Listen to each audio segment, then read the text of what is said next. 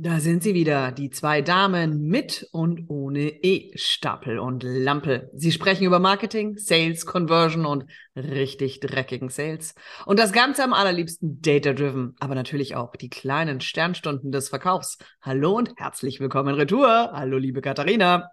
Hallo, liebe Barbara. Sehr schön. Vielen, vielen Dank für das nette Intro. Das freut mich immer sehr. Ja. Dabei fällt mir auf, wo ist denn eigentlich meine Fanfare hier? Ha? Das haben wir doch schon wieder. Du bist im Büro, also du solltest fanfarentechnisch ausgestattet sein. Ah, das stimmt, aber ich bin, ähm, ah, siehst du, ich bin nicht vorbereitet. Ich hab, wenn ich jetzt sie abspiele, höre ich sie nur auf meinen AirPods. Mann, Mann, Mann. Mensch, Mensch, Mensch, Vorbereitung ist alles. Das Vorbereitung ist alles. Hm. Ja. Äh, Gott sei Dank haben wir meistens nur Fanfarenprobleme. Und ganz nicht genau. Auch Vorbereitungsprobleme. Um was geht's genau. denn heute? Heute ähm, bin ich sehr, sehr gut vorbereitet und du damit auch. Ähm, und zwar sprechen wir heute ein bisschen über K P I. Und zwar nicht über jede K P I, sondern die, die tatsächlich überhaupt keinen Sinn machen oder die vollkommen falsch angewendet werden. Ja. Ja?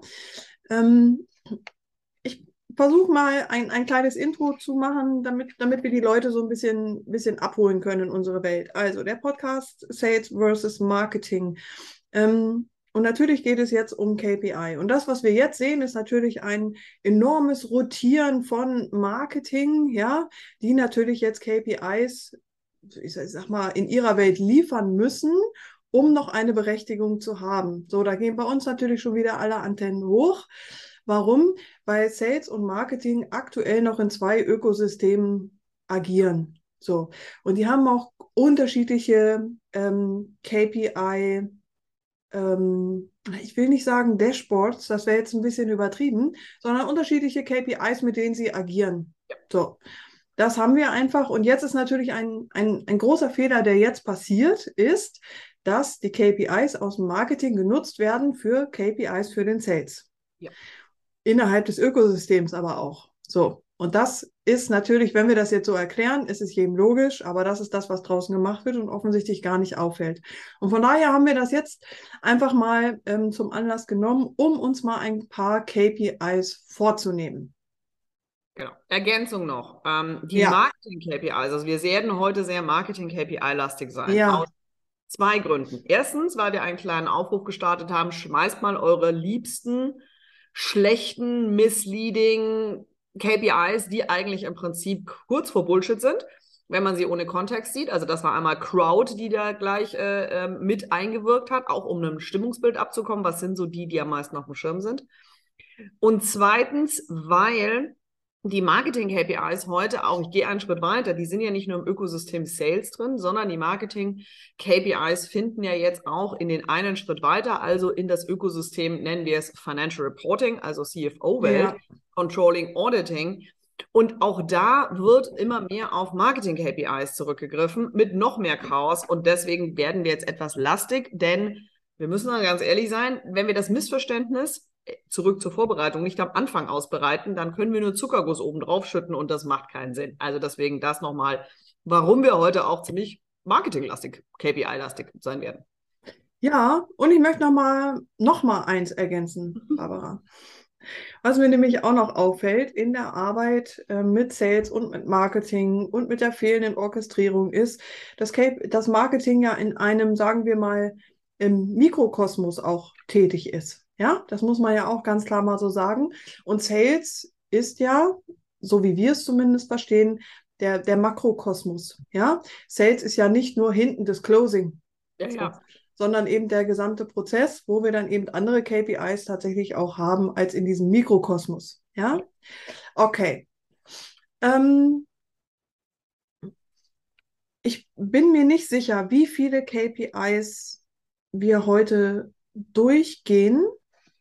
Aber ich würde dich bitten, dass du erstmal deine Top drei nennst. Deine Top drei der, ähm, der Marketing-K P Is, die in unserer Welt völlig äh, missverstanden oder irrelevant sind. Also ich würde sagen, der mit dem höchsten Missverständnis und auch mit dem höchsten Drama-Faktor auf Bilanz hinten raus, sind meiner Meinung Cost per Lead. Das ist das Ding, was am meisten Drama und knallen kann. Ja. So, das wäre meine Top das, One. Das ist Top One, definitiv. Das ist ja. Top One. Ähm, dann würde ich sagen, die zweite Runde ist so, der zweite ist alles irgendwie ähnlich und alles irgendwie gleich. Die können wir so ein bisschen zusammenfassen. Das ist je nachdem, wie man drauf schaut. Ich würde mal sagen, ich nenne sie ja liebevoll die Vanity Metrics ähm, schlechthin. Das ist sicherlich alles rund um Traffic, Follower, ja. Page Impressions, sonst irgendwas. Ja, du bist richtig, ja. Und dann der dritte, und das hängt irgendwie mit dem alles zusammen, ist, dass wenn wir in die ganz große Diskussion rund um Conversion einsteigen. Ja. Ähm, sei es, dass wir eben in sowas wie was Lustiges erfunden worden ist, wie Micro-Conversions oder Conversion so ohne Definition und ohne Sinn und Zweck. Die hängen direkt damit zusammen. Das sind sicherlich, würde ich mal sagen, wenn wir sehr Marketing- und Sales-lastig denken, definitiv die Top drei Felder, in denen man Fettnäpfchen, Tieftaufen mit ordentlich Burnrate erzeugen kann. Absolut. Es geht ja darum, dass Marketing tatsächlich auch in die Bilanz einzahlt. Das ist in einem Nebensatz so untergegangen, Frau Lampel. Ja. Ich möchte das aber trotzdem nochmal hervorheben, weil es ja genau darum geht. Ja? Okay. Möchtest du ein bisschen was zu Cost per Lead sagen? Außer, dass ich immer bei Cost per Lead viel atmen muss, ganz viel atmen muss. Naja, Cost per Lead. Also ich meine, definieren, definieren wir es. Am Ende des Tages ist es schlicht und einfach Einheiten Währung, die mich ein potenzielles Lead kosten. Ja. Ähm, so, das können jetzt alles Mögliche sein. Die einen, und das, da kommt es auch mal so her, da gibt es ja eine schöne Werbepost, also bei uns kostet das Lead siebenundzwanzig Cent, bei uns kostet das Lead zweitausendsiebenhundert Cent äh, oder Euro oder was auch immer. Aber das sind die Kosten per Lead. So, warum muss ich immer ganz viel bei diesem K P I atmen? Weil das wirklich auch, und Achtung, die genannten sind die Standard-K P Is, die ihr wahrscheinlich in jedem Marketing-Report gesehen habt, ähm, vielleicht auch sogar von den Agenturen selber geliefert bekommt.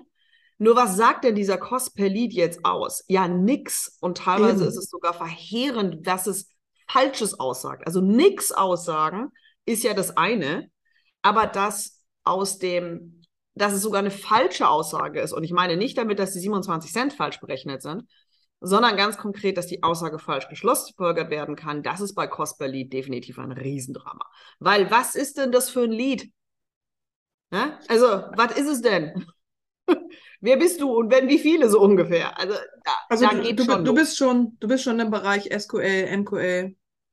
Genau, also ja. grundsätzlich S Q L, M Q L Fragestellung, aber auch welcher Markt, welche Segmente von Kunden, das ist ja in einem M Q L, S Q L in den meisten Fällen, sind wir ehrlichweise nicht abgebildet. Hier nochmal kurz Klammer ja. auf.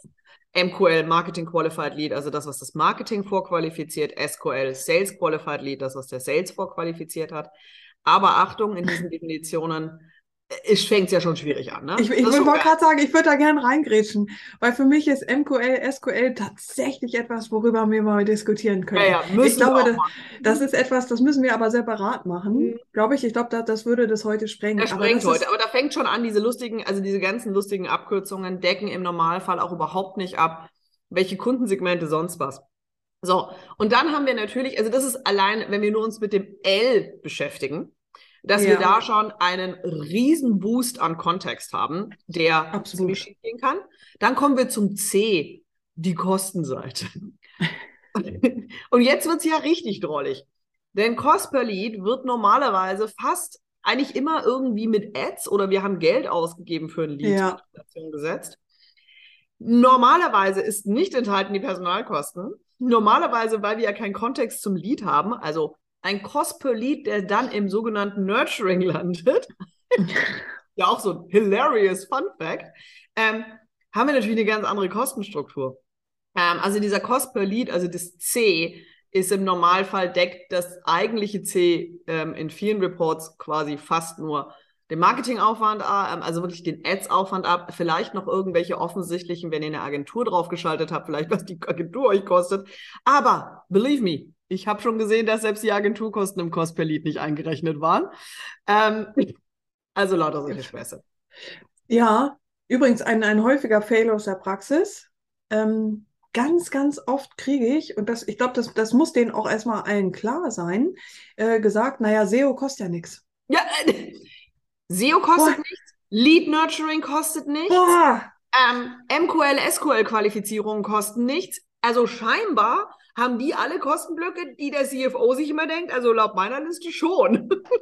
Ja, ja, genau. Und ich glaube, der, der, das ist, also Cost per Lead ist tatsächlich so ein, so ein Ding, ähm, da, da hast du vollkommen recht, ja. Also da werden die Ad-Kosten mit rein berechnet und in der Regel war es das. Und das gibt einfach ein absolut falsches Bild her, wenn wir dann darüber sprechen, tatsächlich auch welche Maßnahme Äh, spiegelt sich nachher in der Bilanz tatsächlich auch wieder. Das ist ein, das ist ein schlichtweg ein großer Fehler.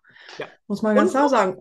Nur weil wir auch Cost per Leads haben und ordentliche Leadzahlen, heißt das nicht, und das kann ich schlicht und einfach sagen aus zig Projekten, ganz gerne die im Marketing gelieferten Leads konvertieren meistens sehr viel schlechter, als Marketing sich denkt, was es ist. Und wir reden hier meistens über sehr dramatische Abfälle nach unten.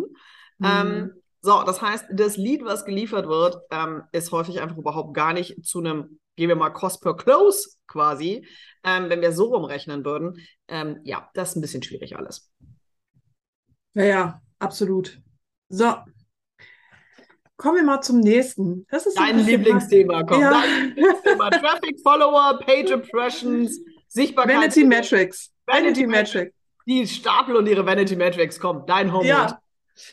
Nein, ich würde gerne würd gern deine Meinung hören. Also ähm, ma, meine Meinung ist da, glaube ich, hinreichend bekannt. Also alles, es, es nützt nichts, ja. Also ähm, du kannst noch so, so über einen roten Teppich laufen, ja. Wenn, wenn du nicht lieferst und nichts einbringst, dann hat es einfach keinen Wert. So.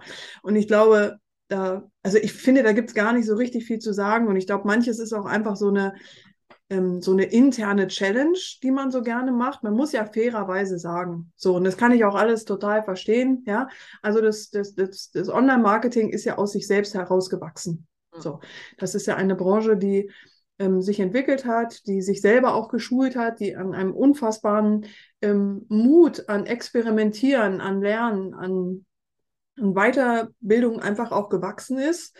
Und ich finde, was sie geschafft haben, und das finde ich wirklich beeindruckend, ist eine, ähm, äh, ein, ein, eine, eine Art Community. Ja? So ein, ähm, wie, wie schaffen wir es, ja, nach vorne zu kommen, so kleine ähm, Ranking-Wettbewerbe und so weiter und so fort. Das finde ich total pfiffig. Ähm, ja, so, so, sofern es denn auf die Bilanz wiederum einzahlt, und das tun die halt leider nicht. Also das ist eine sehr... Ähm, kann man alles machen, überhaupt keine Frage, ja, aber am Ende müssen wir mal gucken, welche, welche, wenn wir alles gesamt auf diese Vanity Metrics reduzieren, und das, das sehe ich teilweise, ja. Das siehst du, also, das sehe ich, also ich das meine, das ist ich äh, ja auch, ich meine, auch wenn ich es ähm, immer sage, ja, also ich meine, ich hänge ja achtzig bis neunzig Prozent meiner Zeit auch im Marketing rum, also so ist es ja nicht.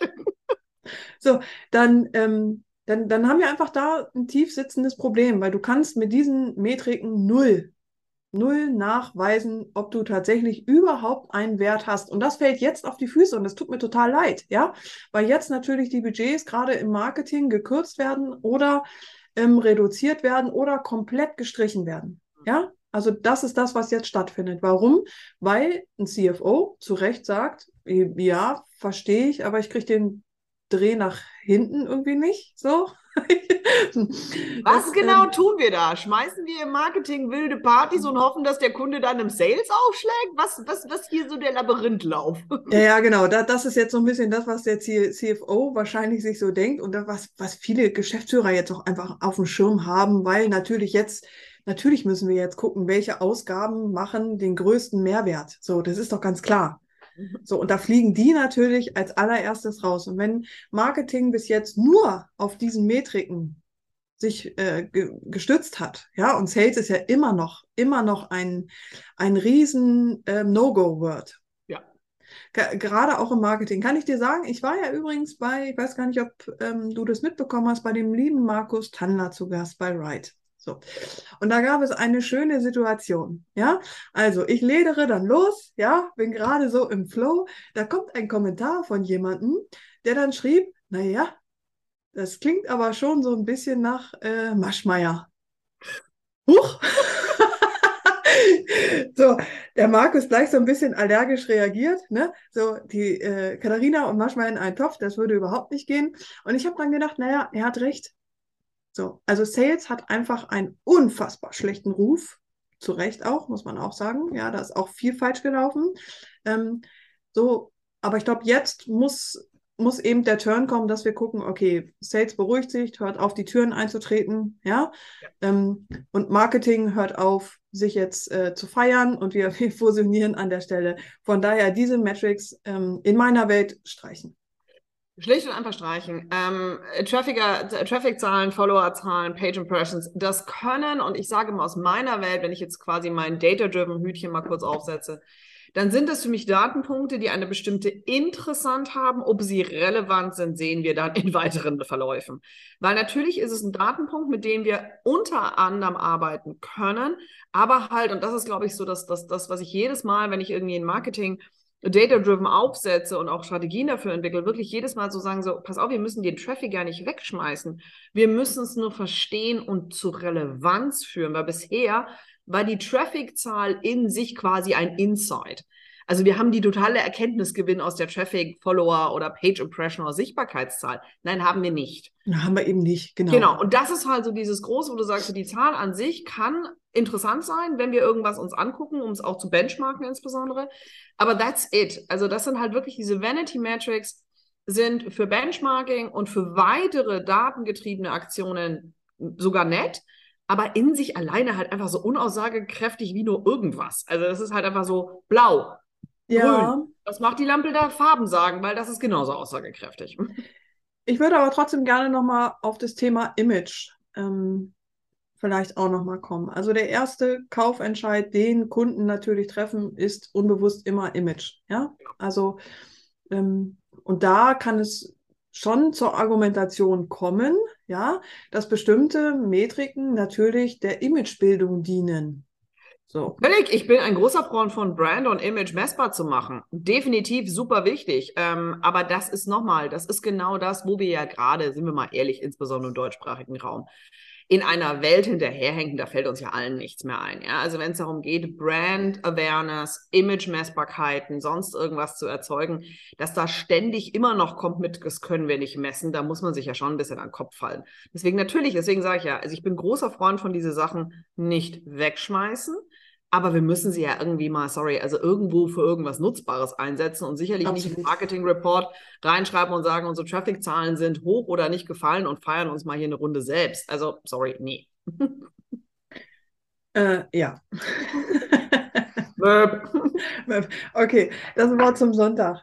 Ja, wenn jetzt die Metrics, ja, ich glaube, da brauchen wir jetzt äh, gar glaub, nicht mehr so viel zu Ergänzen sagen. Ergänzen Sie die Vanity Metrics um Ihre eigenen, bitte. Schickt noch ein paar rüber, damit wir so ein bisschen beömmeln können. Komm, kommen wir zu unserem Lieblingsthema. Ich meine, hey, eigentlich dafür stehen wir, Conversion. Ja. Warum haben wir sie auf die Conversion-Liste gesetzt? Warum haben wir die Conversion auf die Liste gesetzt, wenn wir doch die Queens of Conversion sind? Ähm, ja. Warum ist, warum ist Conversion drauf? Warum ist das so ein, ein riesengroßes Missverständnis? Ich weiß nicht, wie oft, aber ich würde sagen, in rund achtzig bis neunzig Prozent aller Projekte sehe ich maximal zwischen eins und vier gerechneten Conversions.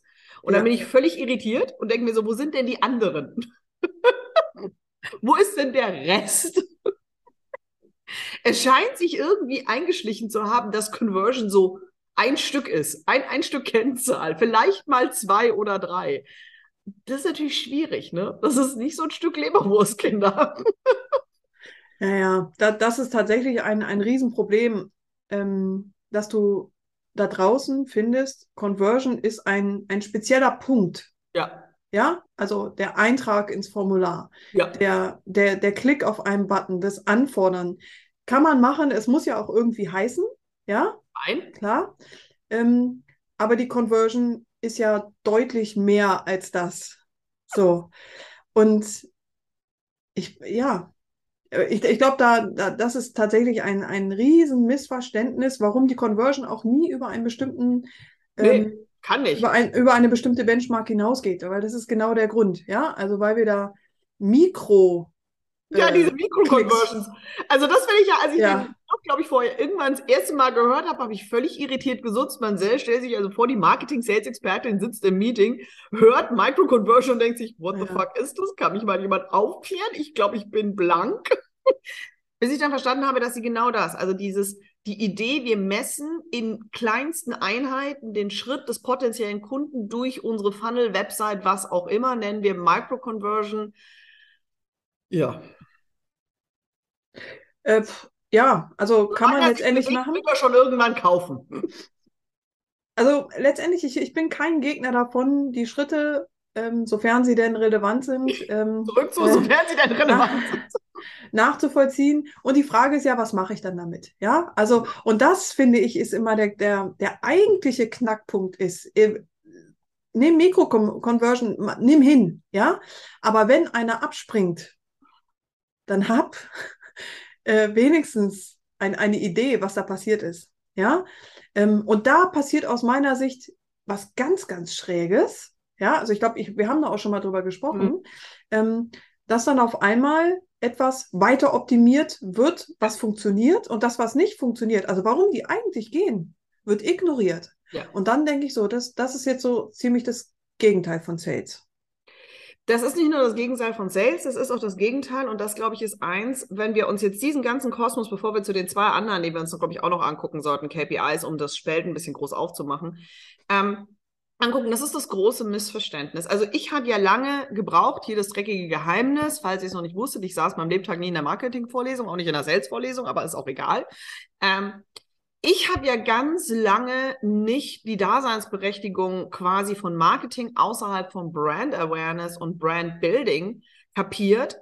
Und zwar nicht, weil ich Marketing die Daseinsberechtigung nicht abgesprochen, ha- äh, abgesprochen habe, sondern weil für mich das alles Vertrieb war. Ja, also ja, ich komme ja aus ja. einem ganz harten B zwei B-Welt, Key-Accounting, sonst irgendwas, also wirklich wirklich die großen Walfisch jagen, also alle, die schon mal, vielleicht habt ein bisschen Wolf of Wall Street angeguckt, so eine grobe Idee habt ihr damit. Das heißt, bis ich kapiert habe, was Marketing eigentlich ja. mir erzählen will, was ihre, was ihr Job ist und das natürlich dann nicht matcht zu dem, was ich auf der Vertriebsseite brauche, und natürlich dann mit einer völligen Gesichtsentgleisung in einem Meeting sitzen muss, wenn man mir im Jahr zwanzig einundzwanzig, zwanzig zweiundzwanzig erzählt, also unsere Maßnahmen im Marketing haben wir jetzt soweit optimiert, sie zahlen jetzt auch auf den zukünftigen Kunden ein, dann bin ich leicht irritiert. Ähm, und das ist aber dieses große, große Missverständnis davon, ähm, dass Marketing in meiner Wahrnehmung halt eigentlich, wie gesagt, ganz was anderes zu tun hatte, bis ich da mal, es hat so fünfzehn Jahre her, glaube ich, hat es kapiert, dass ich dann irgendwann geschaut habe, ach, das ist Marketing. Also seitdem mache ich dann auch Marketing mit, ähm, weil, äh, aber das ist, glaube ich, genau dieses Problem, dass die Marketingwelt sich immer noch als etwas nicht unbedingt hinten in den Vertrieb und auf den finalen Kunden einzahlendes Etwas teilweise definiert und nicht merkt, dass sie aber trotzdem irgendwas messen. Also es ist ein bisschen strange, also ich finde es immer noch ein bisschen komisch. Ja, ich, ich glaube, da komme ich nochmal zum Anfang drauf zurück. Ich glaube, das liegt daran, dass man aus sich selbst herausgewachsen ist. Ja. ja? Ähm, das ist einfach so. Und dann hat man sich für sich eine eigene Welt aufgebaut. Ich, ich hatte mal ein Unternehmen, ähm, werde ich auch nie vergessen, da sind wir so in, in der, im Assessment so durchgegangen, was das Thema Digitalisierung macht. Mhm. Und dann haben, hat der Original gesagt, das macht bei uns das Online-Marketing. Ja. Habe ich gedacht, huch, also der völlig verquere... Ja. Wahrnehmung, so, ja. ne? Das, das Marketing ist zuständig für Digitalisierung. Oh, wow. Okay, ja, also da habe ich so gedacht, so ah, krass. Und ich glaube, mit der, ähm, mit, mit der Idee, die da entstanden ist, finde ich, kann man das auch sehr, sehr gut verstehen. Das ist so meine, es hat, definitiv so. Ja, ja, ja. Und es hat, ähm, wurde irgendwie der, äh, wurde gedacht, oh, das sind jetzt die, die es verstanden haben, die uns den Umsatz bringen. Und wie gesagt, in einem wachsenden, in einem wachsenden Markt, wachsende Maßnahmen, hat schon alles gut funktioniert, ja, ähm, jetzt fällt es uns auf die Füße, so, jetzt ist es halt so, ähm, und jetzt zeigt sich aber auch etwas, und was, das möchte ich halt nicht unter den Tisch fallen lassen, weil das sehe ich als viel größeres Problem, tatsächlich, weil ich finde, Marketing hat wirklich einen guten Job gemacht, aber Führung einfach nicht. Das ja. heißt, die Verantwortlichen haben einfach an der Stelle Verantwortung abgegeben und gesagt, hier, die Jungs und Mädels, die machen das schon, ja, die haben da irgendwie eine Online-Expertise, ja, Ähm, da bin ich da entlastet. Und das funktioniert natürlich nicht. So. Nee, und das und ist ja auch das, was wir gerade, wurde ich zumindest sage, in fast jedem Gespräch mit Kunden, Bestandskunden, Neuinteressenten oder sonst irgendwas sehe. Warum, ich meine, wer es vielleicht mitbekommen hat, ich habe vor ein paar Tagen, wo ich gesagt habe, eigentlich mache ich inzwischen zeitlich fast fünfundsiebzig Prozent der Zeit keine Beratung mehr, sondern es ist interimsmäßig, Sachen zu übernehmen, Vorgaben zu machen, weil ja. die Teams, die da sitzen, sind eigentlich mega geil, die wollen, aber du hast halt diesen Lack of Expertise und Willen auf der Führungsebene, und das ist ganz klar, und damit sieht er, also mein Job und dein Schreibtisch ja ähnlich momentan, sehr viel mehr interimsmäßig aus ähm, und sehr viel mehr operativ, ja, strategisch operativ, aber trotz alledem sehr viel mehr in so einer Vorgabenliste, und ja, da hat Marketing einfach, da hat der ganz oben ähm, echt gepennt, dass ihnen da einfach nicht klar ist, dass sie da nicht die passende Ebene nachgezogen haben, die da auch eine. Weil das ist das, was ich will sagen, vielleicht, was ihr aus diesem ganzen K P I-Bingo, was wir jetzt gemacht haben, schon mal so ein bisschen mitnehmen könnt, ist, operative Exzellenz in Krisenzeiten ist entscheidend. Ja. Ähm, aber dafür muss ich halt auch wissen, was ich tue. Hm? Ja, warum auch? Also, ja. Und, genau. und warum man das macht. Ich glaube, das ist hier eine, ist, ist die viel entscheidendere Frage. Ähm, ich ich glaube, die haben, die denken alle, sie wissen, was sie tun, aber warum? Ja, ja. Dieses, diesen Kontext nochmal herzustellen, ich glaube, das steht jetzt einfach an. Du hast ähm, zwei weitere K P Is noch angekündigt. Jetzt bin ich ja. total gespannt. Einmal hüpfen wir mal ins Produkt, der ah. berühmte Product Usage K P I. Ja. Haben Sie das Seufzen gehört? Das habe ich noch nicht so richtig ganz verstanden. Das muss ich ehrlich, da muss ich ganz ehrlich sein. Was, den K P I oder warum wir es messen? Oder welche Schlussfolgerungen daraus beziehen? Elaborate, erklären wir das warum. Ja, also schieß los. Was ist aus deiner Sicht da das, das größte Missverständnis? Also das größte Missverständnis ist, dass der Product Usage A von dem, was gemessen wird, no joke, häufig völlig fehl aufgesetzt wird. Das heißt, es sind dann, also kein Witz, von Login zu Login-Versuchen. Ähm, ich habe schon Fälle gesehen, da ist der Product Usage angeblich ganz hoch, weil der Bug beim Login in eine Plattform nicht funktioniert mhm. hat, aber wir hatten ganz viel Product Usage. Also Product Usage ist eins dieser, dieser K P Is, die super aussagekräftig sein können, Könnten aber wir. extrem schwierig sind, wenn sie scheiße aufgesetzt sind. Da komme ich nämlich zu der entscheidenden Frage. Wer setzt die auf? Ist das nicht immer die Frage bei den K P Is? Oder wie haben wir gelernt? Shoutout to Mario Fischer. Hauptsache eine Zahl kommt aus einem Tool, dann ist es ein geiler K P I. Das, das hat er echt geschrieben, ne? Ja. Aber ja. es stimmt. Also es stimmt teilweise einfach. Ja, wer setzt es auf? Ähm, ich würde sagen, das ist das große Problem bei ganz vielen von diesen K P Is. Ähm, eigentlich müsste...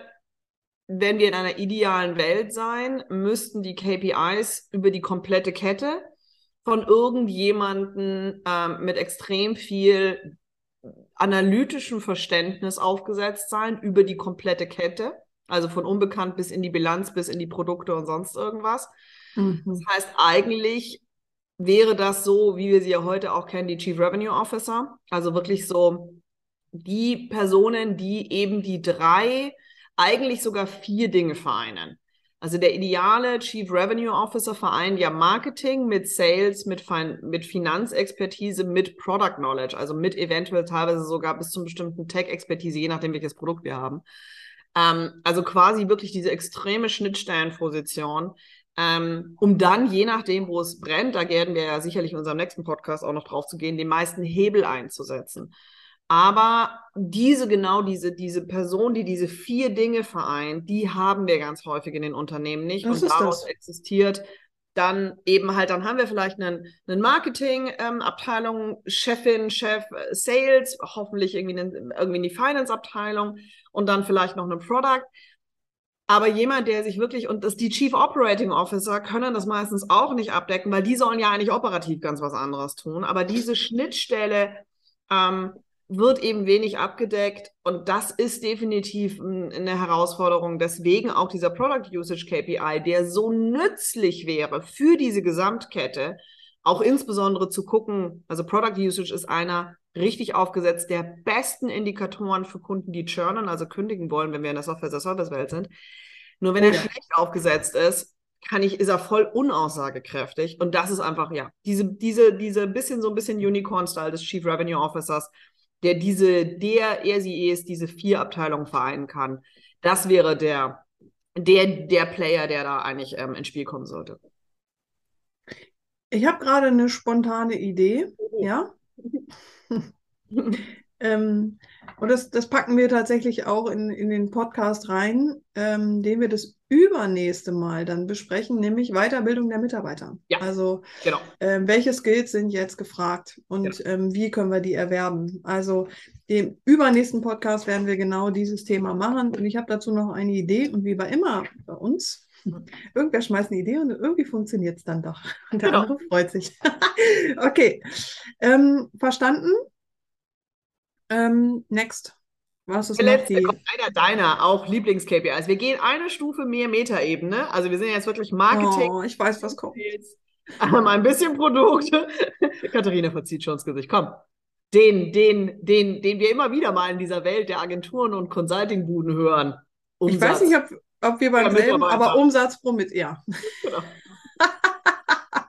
oh, ein so oh schöner K P I. Gott, das ist so krass. Also, es ist so krass. Also, ich glaube, in einer, ähm, ich, nee, ich, also es gibt natürlich Szenarien, ich gehe gerade äh, durch, wo man natürlich Umsatz pro Mitarbeiter messen kann, ja. Ähm, und wenn man es macht, muss natürlich auch klar sein, ja. Also, w- was zählt da überhaupt alles mit rein? Ja, also und was sagt... Die Buchhaltung muss jetzt auch ein bisschen mehr Umsatz machen. Genau. Entschuldigung. Und das, ja, ja, genau. Und es gibt halt Fälle, und die sind halt nicht zu wenig, ja, da macht Umsatz pro Mitarbeiter tatsächlich überhaupt gar keinen Sinn. Aber das hat dann irgendwer mal aufgeschnappt, das ist dann der neueste heiße Scheiß, ja, dass wir jetzt Umsatz pro Mitarbeiter uns angucken. Und dann, puh, dann denke ich, oh, Freunde, also manchmal ist die wichtigste K P I beziehungsweise das wichtigste äh, Tool tatsächlich auch mal das Gehirn. Das ist grundsätzlich das wichtigste Tool und ich möchte an diesem ähm, einfach mal Shoutout ähm, zu meinem Corporate Finance Professor, Corporate Finance eins, zweitausend, oh äh, wahrscheinlich irgendwas, zweitausendeins, Uni Zürich. Kannst du damit aufhören? Ich fühle mich alt.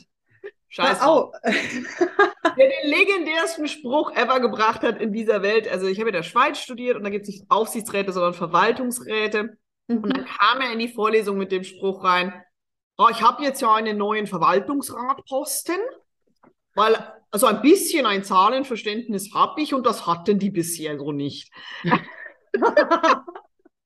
Und dieser Spruch, der hat mich über die letzten zwanzig Jahre, über zwanzig Jahre echt so oft eingeholt, dass ich hier regelmäßig durch Sachen drin sitze und so, hat eigentlich irgendjemand hier mal eine Finance-Vorlesung gehört, eine Corporate Finance-Vorlesung? Da werden K P Is wie Umsatz pro Mitarbeiter ausgerechnet oder sonstige Sachen crazy. Nicht schon denke ich so, hey, das ist Standard in der Finance-Berechnung seit dreißig Jahren. Übrigens haben wir drei bessere auch schon. Die habe ich an der Uni gelernt, da waren die schon veraltet.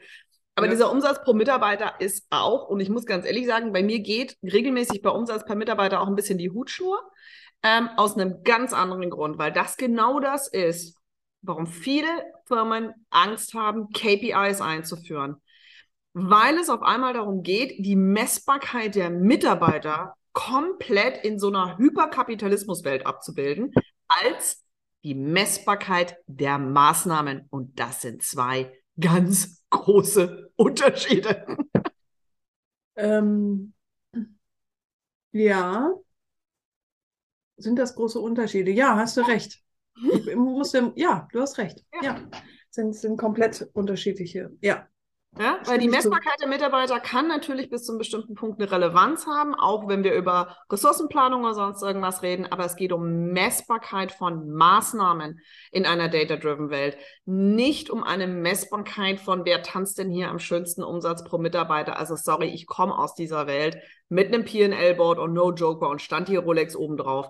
Ähm, das ist ja alles irgendwie so ein bisschen lustig, aber das wollen wir jetzt, das zaubern wir jetzt wieder aus dem Hut raus, als hätten wir das nicht schon abgeschafft. Also bitte Messbarkeit von Maßnahmen und Messbarkeiten von Leistungen und Zeiteinheiten, wo sie Sinn machen, aber nicht Messbarkeit von Mitarbeitern.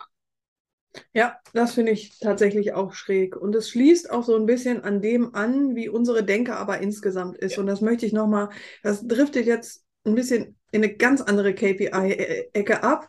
Aber tatsächlich messen wir Performance ja in Zeit. Ja. So, und das ist ein Riesen, das ist ein Riesenproblem. Ja? Das heißt, wir messen Performance nicht in Ergebnis, sondern in Zeit. Das heißt, wir sagen dem Mitarbeiter, pass auf, wir bezahlen dich, wenn du acht Stunden am Tag kommst, dafür kriegst du dein Geld. So, der kriegt noch eine Leistungsbeschreibung, was er zu tun hat. Aber da sind wir ja immer noch bei dem, also wie du dir deinen Tag gestaltest. Aber was am Ende bei rauskommt, ja, und ähm, was, was an Performance tatsächlich, an Ergebnis geleistet werden muss, das wäre für mich nochmal ein ganz anderes K P I-Geschehen. Ähm, aber ja, da kann ich mich, denke ich, von verabschieden, dass das ähm, du, wir irgendwann werden das mal irgendwann sehen, aber ich glaube, es ist ganz wichtig, wenn wir schon auf K P Is bashen, dann ist das nämlich auch genau der Punkt. Wir reden über bei K P Is nicht über die Personen im Marketing, die Bullshit gebaut haben, sondern über Maßnahmen, die Schwachsinn sind. Und das lässt genau keinen Rückschluss darüber. So, das sind nämlich großartige Leute, mit denen wir alle beide lieben gerne zusammenarbeiten. Absolut. Aber man muss auf der anderen Seite, und das ist ein wichtiger Punkt, wir reden über Messbarkeiten und Performance von Maßnahmen, von Ergebnissen und Resultaten. Und die muss man eventuell, besonders gerade jetzt, mal so richtig anzünden, damit wir in Performance kommen. Dann sind übrigens auch eure Mitarbeiter sehr viel entspannter drauf, wenn die sehen, ey, ich habe eine Daseinsberechtigung und das wirkt, was ich tue. Ja, ja, absolut. Sehr schön. Das sind schöne K P Is. Cost per Lead, Vanity Metrics, Conversion, Product Usage und Umsatz pro Mitarbeiter. Das sind schöne K P Is. Ähm, ja, ich glaube, damit schließen wir. Wir schließen. Wir freuen uns über Anfragen, Nachrichten, Website, Social Media und Co., Feedback und sonst irgendwas, was ihr aus dem Podcast gelernt habt. Share the love und äh, wir hören uns in der nächsten Folge, oder? Absolut. Ich freue mich drauf. Barbara. Bis dann. Ciao.